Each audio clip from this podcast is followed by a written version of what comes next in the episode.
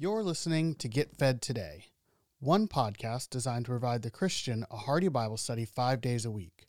While our mission is to showcase a variety of different Bible teachers, if you want to access more content from a particular pastor, simply listen to the end of the episode for additional information. On behalf of the entire team at Get Fed Today, it is our prayer that today's episode encourages your growth in the grace and knowledge of our Lord Jesus Christ. Matthew chapter 5, I want to speak to you uh, for the last session. And I- will be very honest, I-, I don't think I really had it figured out uh, in my heart, in my spirit, why God put this message on my heart and why, you know, just God orchestrated it, I believe, for me to present this as the last session. And I really, I figured it out. Look, this has been a marvelous conference. I- unusually blessed, has it not? Amen. It really has. Well, if you want to say we've been on something like a Mount of Transfiguration, man, it's time to come down. And, and you're going to run into the demon possessed boy when you come down from the Mount of Transfiguration. And, and, I just I just understood just as we were worshiping God before. I, it, but this is this is to prepare you to come from this great season that God has given you just these few days for what you need, need to face going into ministry both immediately and in the coming months. I, I think God has given me a message to just sort of steel you, to, to stiffen your spine, to give you a little stronger backbone.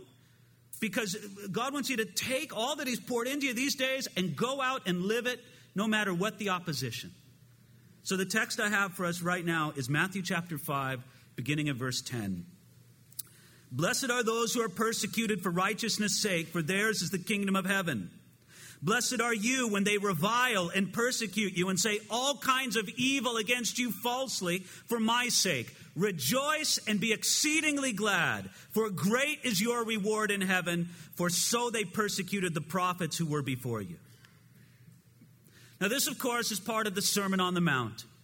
And we know that Jesus was many things in his earthly ministry. We know that he was a tremendous healer. We know that he was a tremendous performer of miracles. We know that he was a tremendous prophet. But more than anything, Jesus was a teacher and a preacher.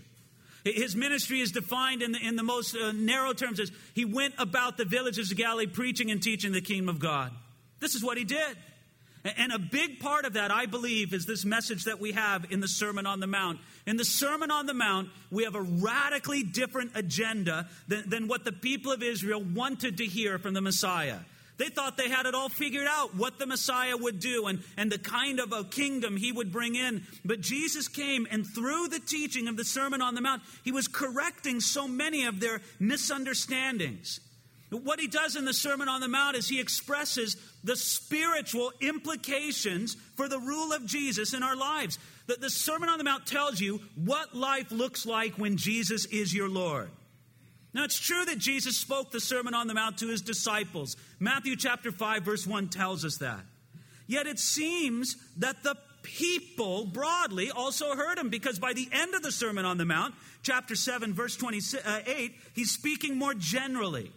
Probably the idea, and I can't say this with certainty, but probably the idea is he's speaking to disciples, but disciples in the broader sense of those who will listen, those, those who are considering following, those who want to know more about who Jesus is. It can't really be proved. But sometimes I think that the Sermon on the Mount was sort of Jesus' standard sermon. That when he went about all the villages of Galilee and says that he preached to them the kingdom of God, I think much of it was themes from the Sermon on the Mount. Let me correct for you your misunderstandings of what the kingdom of God is all about. Let me explain to you what it is. And you know how he begins the Sermon on the Mount, right? He begins with that beautiful section of the Beatitudes. He describes the people of his kingdom. And they're radically different than the people of the world. The people described by the Beatitudes, they're poor in spirit. They're the mourners, the weak. They're those who hunger and thirst after righteousness. They're the merciful, the pure in heart. They're the peacemakers. And I just want you to put in your mind the profile of that kind of person. What wonderful people. Wouldn't you love to have a congregation filled with people who are marked by the Beatitudes? I mean, this is, they're poor in spirit. They're meek. They're, they're, they're pure in heart. They, they, hunger and thirst after righteousness. They're merciful. Aren't these the best people ever? Yet, right after the Beatitudes, or actually at the closing, at the tail end of the Beatitudes, what does Jesus say? Hey, you wonderful people described by the Beatitudes, what should you expect from the world? That the world will love you? That the world will draw you close into its bosom and say, Oh, you're such wonderful people. No, people you described by the Beatitudes, the world's going to hate you. They're going to persecute you. You see, all the characters traits that are described by the Beatitudes are not valued by our modern culture. We don't give awards to the most pure in heart. That people aren't interested in recognizing the person who's most poor in spirit. But even though our culture doesn't recognize these character traits, they describe the character of the people in God's kingdom. So, how does Jesus begin? Look at it at verse 10 again. Read it there. He says, Blessed are those who are persecuted for righteousness' sake, for theirs is the kingdom of heaven. Now, notice here, the blessed ones are persecuted for two reasons. The first reason is given in verse 10. They are persecuted, notice, for righteousness' sake their righteous standard, their righteous life. That's why they're persecuted. The second reason is found in verse 11. Do you see it in verse 11? They're persecuted, Jesus said, for my sake. In other words, the sake of identifying themselves with Jesus and following Jesus. When you make yourself a partisan of Jesus, you should expect some persecution. Now, please notice, men, the people Jesus spoke about here in Matthew chapter 5 are not persecuted for their own stupidity, for their own carnality, for their own arrogance or fanaticism. Later on, Peter, who heard these words from the mouth of Jesus, Peter recognized that suffering might come to Christians for reason other than their faithfulness to Jesus. He said it in 1 Peter chapter 4 verses 15 and 16. Let me read this to you.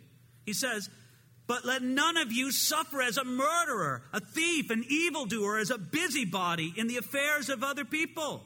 Yet if anyone suffers as a Christian, let him not be ashamed, but let him glorify God in this matter. Isn't that right along with what Jesus said? Yes, you're blessed if you're suffering for righteousness' sake. You're blessed if you're suffering for my sake, as Jesus said. And he points it out very clearly in verse 11 Blessed are you when they revile and persecute you and say all kinds of evil against you falsely for my sake. I want you to notice something carefully in verse 11. Men, think of those words. Jesus brought the arena of insults and spoken malice into the sphere of persecution. Look, at I'm going to read those words again and look at them carefully. Blessed are you when they revile and persecute you and say all kinds of evil against you. You understand what I'm getting at here? Jesus is saying that it's persecution for my sake when people revile you when they words, when they lie about you for my sake. Now, this is not to say, and I want to be very careful with this, this is not to say that lies and evil spoken against us is the same as or as bad as being persecuted in your body or in your property. There is a dimension of honor and endurance that's associated with physical persecution or having your property confiscated or whatever for the sake of Jesus. That, that's associated with those depths. And the Bible notes that. I still can't get over the words that Paul wrote in Galatians 6:17. You remember those words? Let me read them to you. From now on, let no one trouble me, for I bear in my body the marks of the Lord Jesus. Whoa. Do you grab what Paul's saying right there? Paul's saying, Don't you mess with me. I've been persecuted for Jesus. There's just an element that Paul's body bore the marks of physical persecution. I understand that is, a, that is a different dimension. Having lies or evil spoken of you isn't the same as physical opposition or torture, but it is its own kind of attack. It is its own kind of persecution to endure. You see, evil that's spoken against you won't leave physical scars, but it can leave some pretty deep wounds, can it not? And if you let the stress of lies against you eat you up, it won't be good for your body, but it's even worse for your soul. And here's the point is that it didn't take long for these words of Jesus to ring true to his followers. From the very beginning, early Christians heard their enemies say all kinds of evil against them falsely for Jesus' sake. I was fascinated by the text that Don chose yesterday because it describes just exactly this dynamic. Acts chapter 14, verses 2 and 3. You remember it from yesterday. Let me just read it again to you. But the unbelieving Jews stirred up the Gentiles and poisoned their minds against the brethren. You ever seen that? You ever seen it in church life? Where minds are poisoned and stirred up against the brethren. Now, I love Paul's response. Uh, the connection between verse 2 of Acts chapter 14 and verse 3 of Acts chapter 14 is wonderful. Let me start again at verse 2. But the unbelieving Jews stirred up the Gentiles and poisoned their minds against the brethren Therefore, they stayed there a long time, speaking boldly in the Lord. Isn't that tremendous? Paul and Barnabas are discussing it. You know, and, and, Barnabas says, Paul, you should hear what they're saying about us. They're, they're saying this and that and all these terrible things about us. Their minds are being poisoned against us. And Paul says, Well, that means we better stay here a good long time. Our tendency is to cut and run when such things are being said about us. No, no, no. This happened in the very beginning of the church, and they showed a courage. But you know, if you pick up just about any good book about the history of Christianity and go to the section on persecution in the first few centuries of the church and look at the paragraphs, just scan over the paragraphs until they discuss the reasons why early Christians were persecuted, or at least why the people in the Roman Empire thought that Christians were worthy of persecution. I mean, think about this, friends. You've got these Beatitudes kind of people poor in spirit, meek, peacemakers, all this different character. Why persecute them? Well, again, I took a quick look through Kenneth Scott Latourette's work and Philip Schaff's works, and here's a list of what I found. These were the reasons why the Romans thought that Christians were worthy of persecution. Ready for this? Number one, they accused Christians of hostility to the emperors and conspiracy against the state. They accused Christians of incest. They accused Christians of cannibalism. They accused Christians of being atheists. They accused Christians of being, quote, haters of humanity. They accused Christians of being the reason why problems plagued the Roman Empire. Now, that list is very interesting for a lot of reasons, but especially for the twisted reasons behind those beliefs and those accusations. For example, do you know why they called Christians haters of humanity? Because the Christians didn't rush into the bloody gladiatorial games and cheer when men were cut in two, you know, in front of a public spectacle. Because Christians wouldn't uh, dro- uh, join in to the same drunken orgies and parties that the entire Roman Empire seemed to be given over to. Because Christians said, no, thank you. We don't want anything to do with that. They said, well, you're haters of humanity. Now, here's what's fascinating about this all of those accusations were lies. Every one of them. Christians were good citizens and they prayed for the emperor. Christians lived pure, moral lives. Christians never practiced anything like cannibalism. Do you know why the accusation of cannibalism came against Christians? Because they celebrated the Lord's Supper. This is my body, this is my blood. And the Christians didn't believe in transubstantiation at all. But that was twisted by the wicked among the Romans, and they said, well, this is what it must be. They're cannibals. Furthest thing from the truth. Yet the accusation was laid against them. Christians were, were, certainly not atheists, and Christians loved others, and they showed it all the time. And Christians made the empire better, not worse. But despite all of that, the lies continued. They were commonly believed, and Christians were persecuted because of it. Now, the apologists of the early church did what they could to tell the truth. But to be honest, it was a losing public relations battle. Those lies were popularly believed. If you were to go around the Roman Empire, say about the year 200, and say, Well, tell me what you think about those Christians, many people, probably a statistical majority in the Roman Empire, would say, Well, they're cannibals, aren't they? Well, they, they always talk about loving each other as brothers and sisters. Ooh, that sounds like incest to me. On and on and on, the lies, the misrepresentations. And why do I bring this up? This to me seems particularly relevant to our day and age because many people today believe lies about Christians. They believe that Christians hate homosexuals. That's a lie. They believe that Christians hate women or are sexist. That's a lie.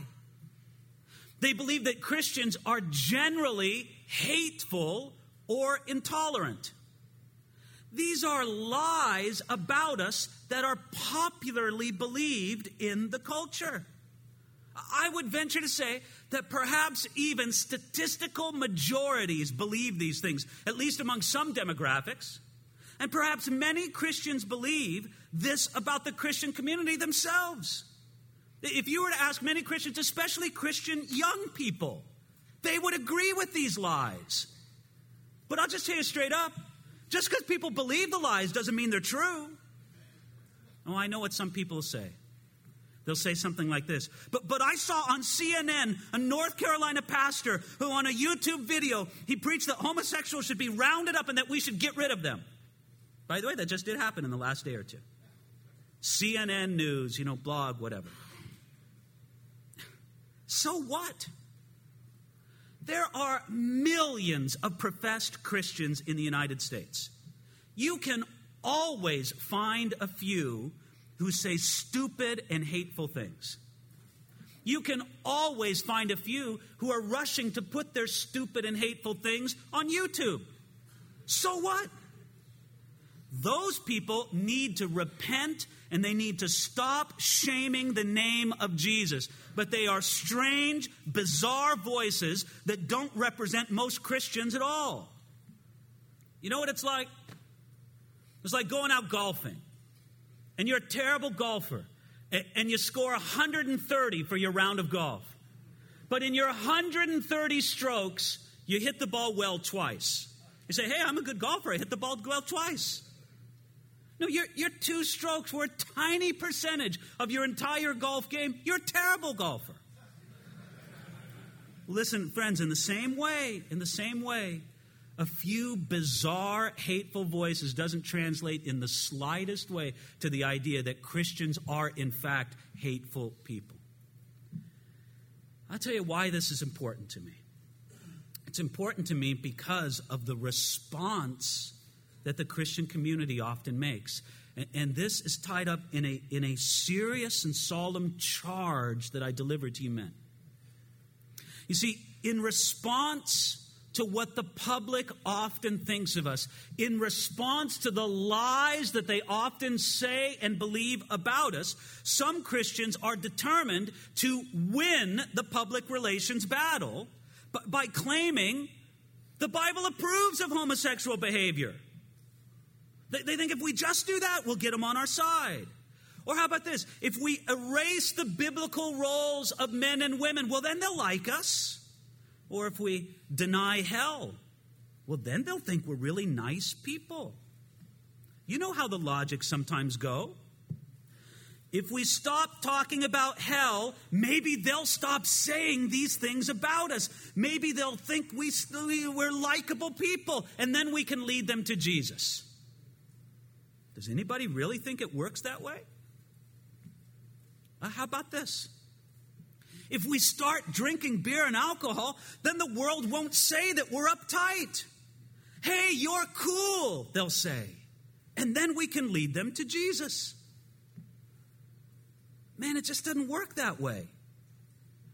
Can you imagine the Christians of the early centuries saying something like this well, you know, lots of people say we practice cannibalism because we take communion together, we take the Lord's Supper together. Maybe we should stop doing it. Then they won't lie about us.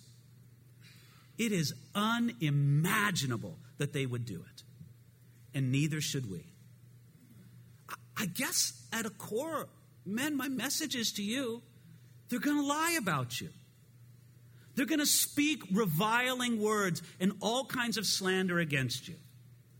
Take it in stride and do the ministry that God has given you to do. But because this whole public relations mentality, it's a losing battle. You will sell the birthright of biblical faithfulness for the stew of the world's applause. And even if you catch the world's applause for a moment, it won't last. They still won't like you.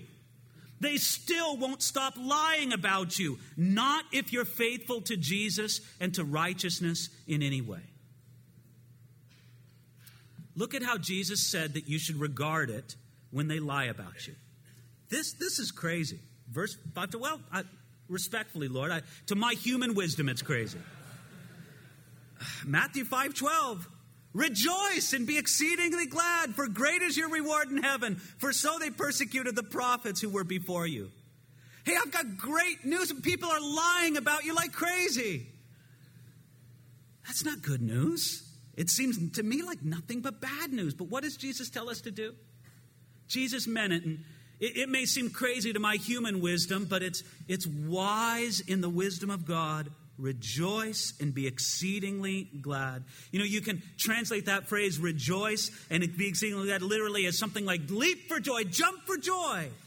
Why? Well, really for two reasons.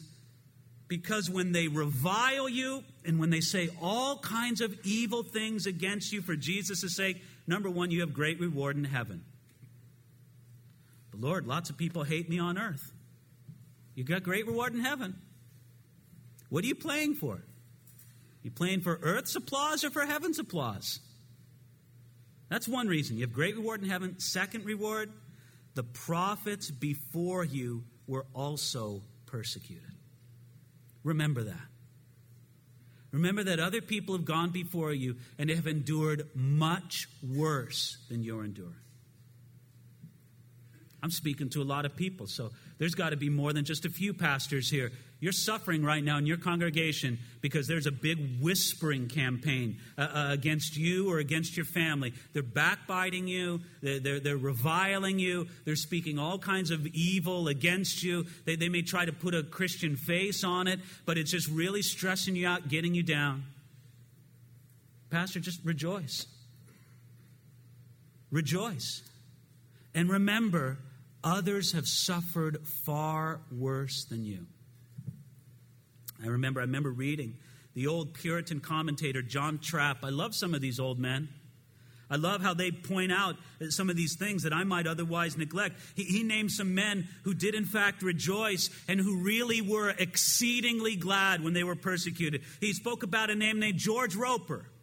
George Roper came to the stake leaping for joy, and he hugged the stake that he was going to be burned at as if it was his friend.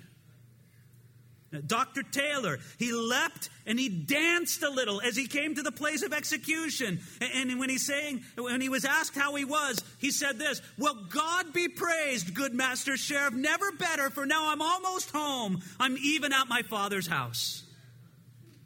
And then Laurence Saunders, with a smiling face, he embraced the stake of his execution and he kissed it, saying, Welcome the cross of Christ.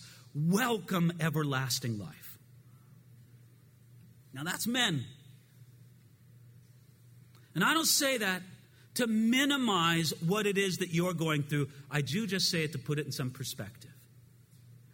If those men could do that in the face of real persecution, can't we take the same attitude when the people around us uh, lie about us and revile us? We can get happy. We can smile. We can love them. We can tell them that Jesus loves them. It's a high call, but Jesus helping us, we can actually do it. Our persecution, it may not be much compared to others. But, good man of God, if no one speaks evil of you, if no one reviles you, then how are these Beatitudes true in your life? Now, there's an important point to come back to, and I don't want to neglect this at all, so please listen carefully. This applies to a particular kind of people. Look at it in verse 10. The people it applies to are people persecuted for righteousness' sake. If you're being persecuted because you're a jerk, you don't find shelter under this.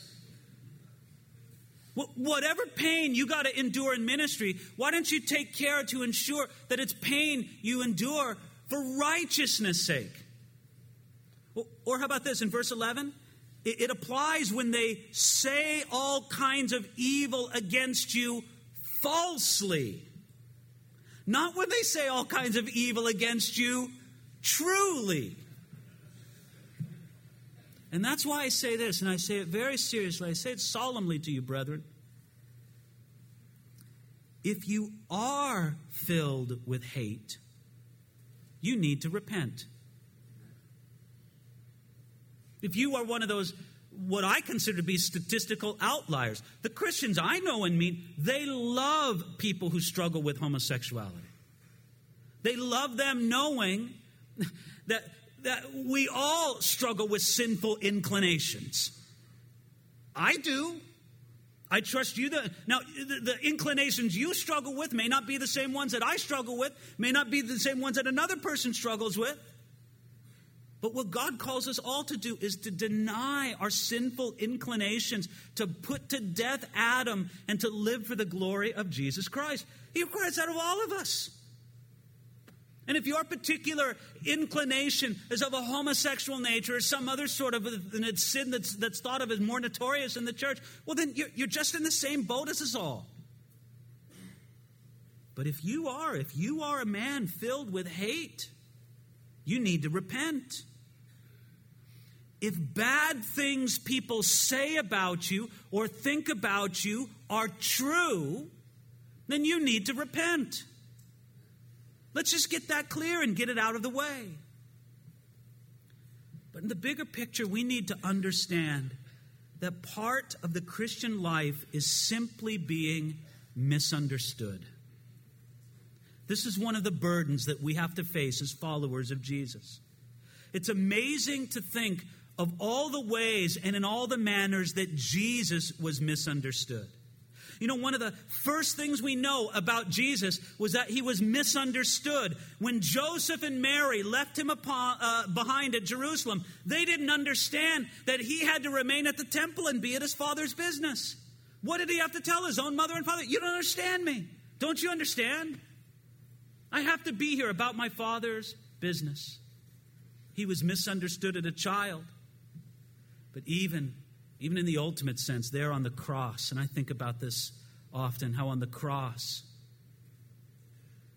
one small and, if I could say, if you could even use such terminology, a relatively small aspect, but yet nevertheless a legitimate aspect of Jesus' suffering on the cross was that he was misunderstood.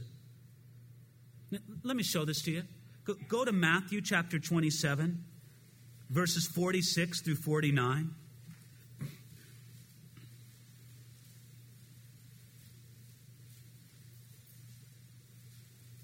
And about the ninth hour, Jesus cried out with a loud voice, saying, Eli, Eli, Lama Sabachthani. That is, My God, my God, why have you forsaken me?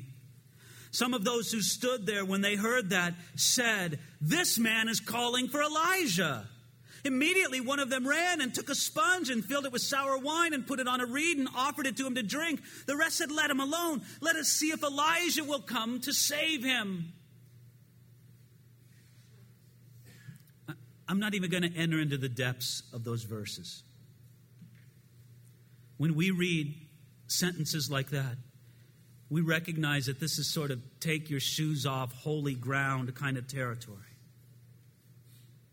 we recognize that as Jesus said those words, something happened between God the Father and God the Son on the cross that we can only faintly, as if in a mirror, understand. If I, if I were to go into more depth, I'd probably point out, as you well know, that Jesus here was quoting Psalm 22, referring, I believe, to not only the suffering of the Messiah, but also to his great exaltation. I would point out that Jesus didn't cry out, Why has Judas betrayed me? That he didn't cry out, Why did Peter forsake me? Here, Jesus dealt only with his God and Father. I'd point out that at the same time, this is the only place in the synoptic gospels where Jesus addressed God without calling him Father. Simply, my God, my God. And that even though Jesus had known great pain and suffering, both physical and emotional, during his life and up to this point during his ordeal on the cross, he had never known separation from his Father. And that I, I believe that at this moment, a holy transaction took place.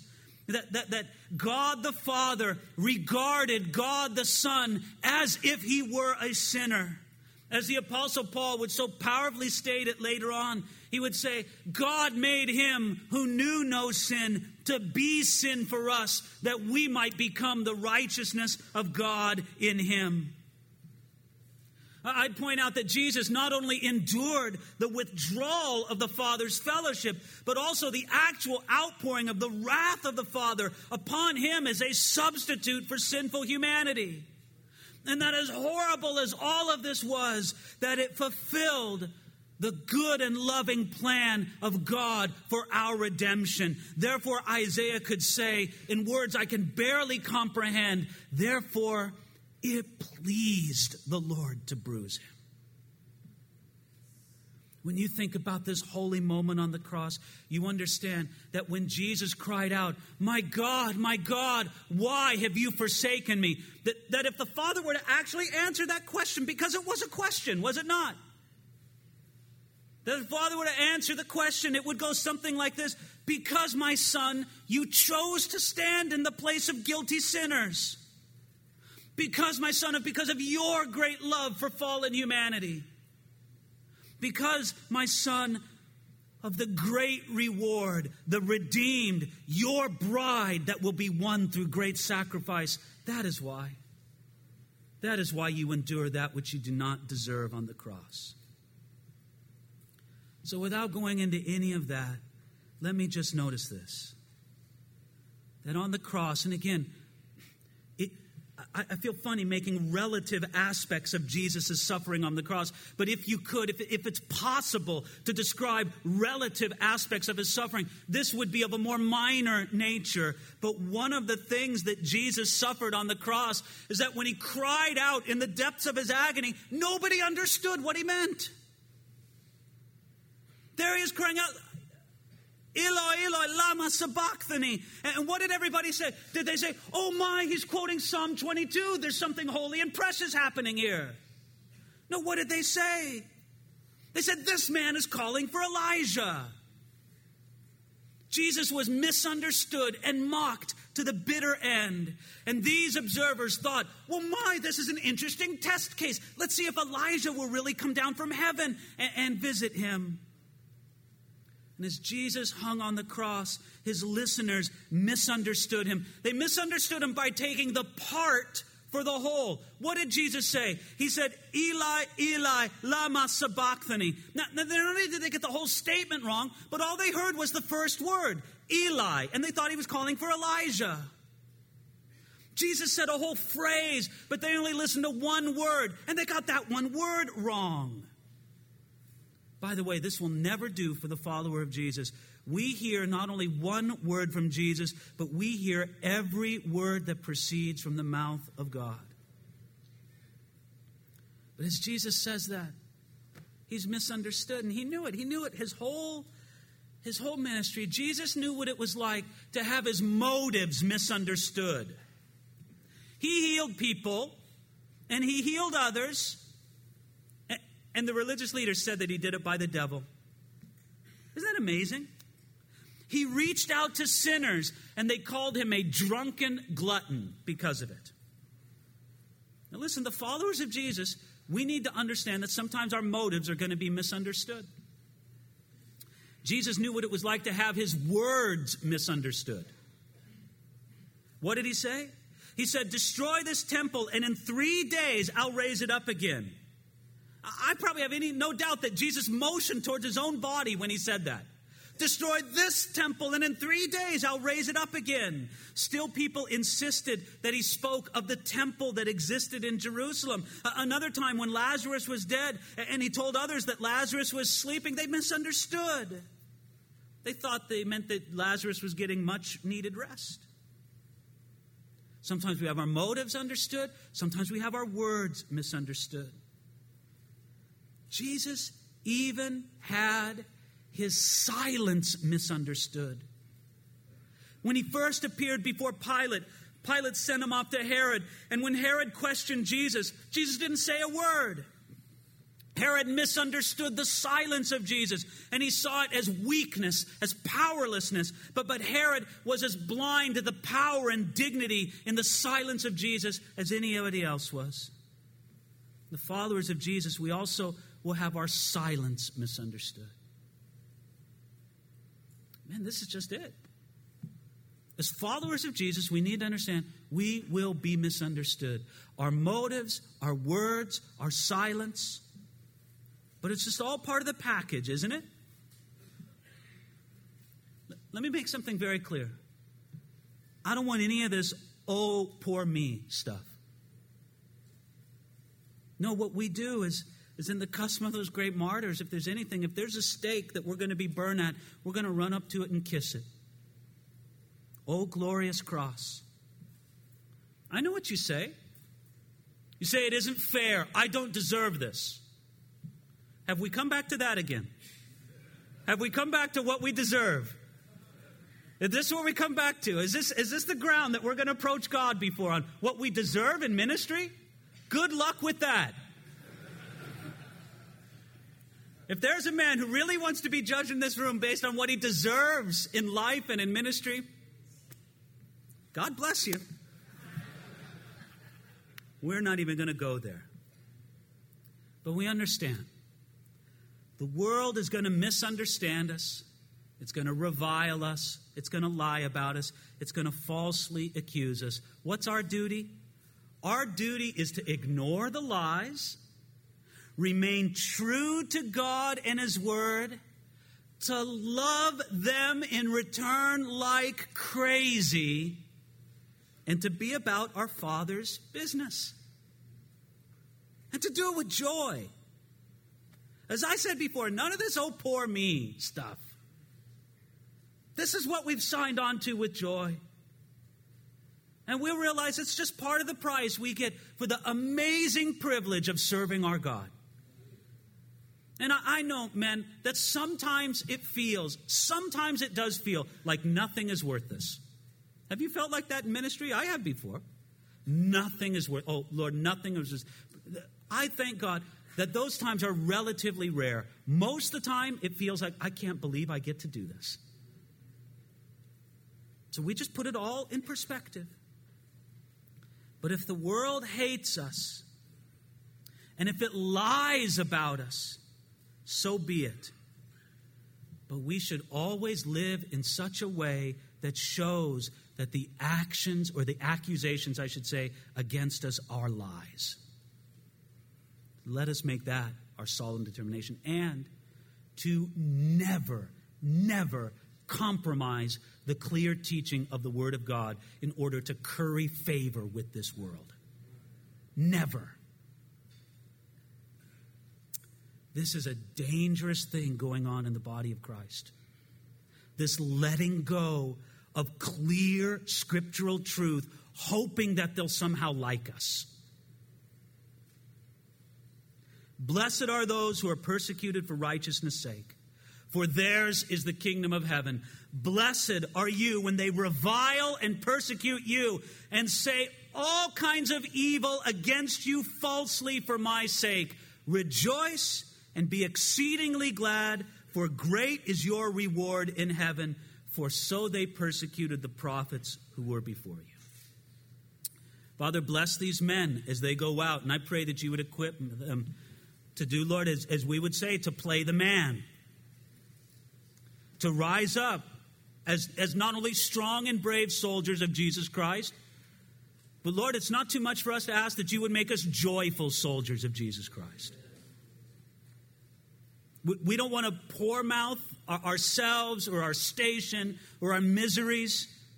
We choose it all, Lord, to see it in the surpassing glory of what you did for us on the cross.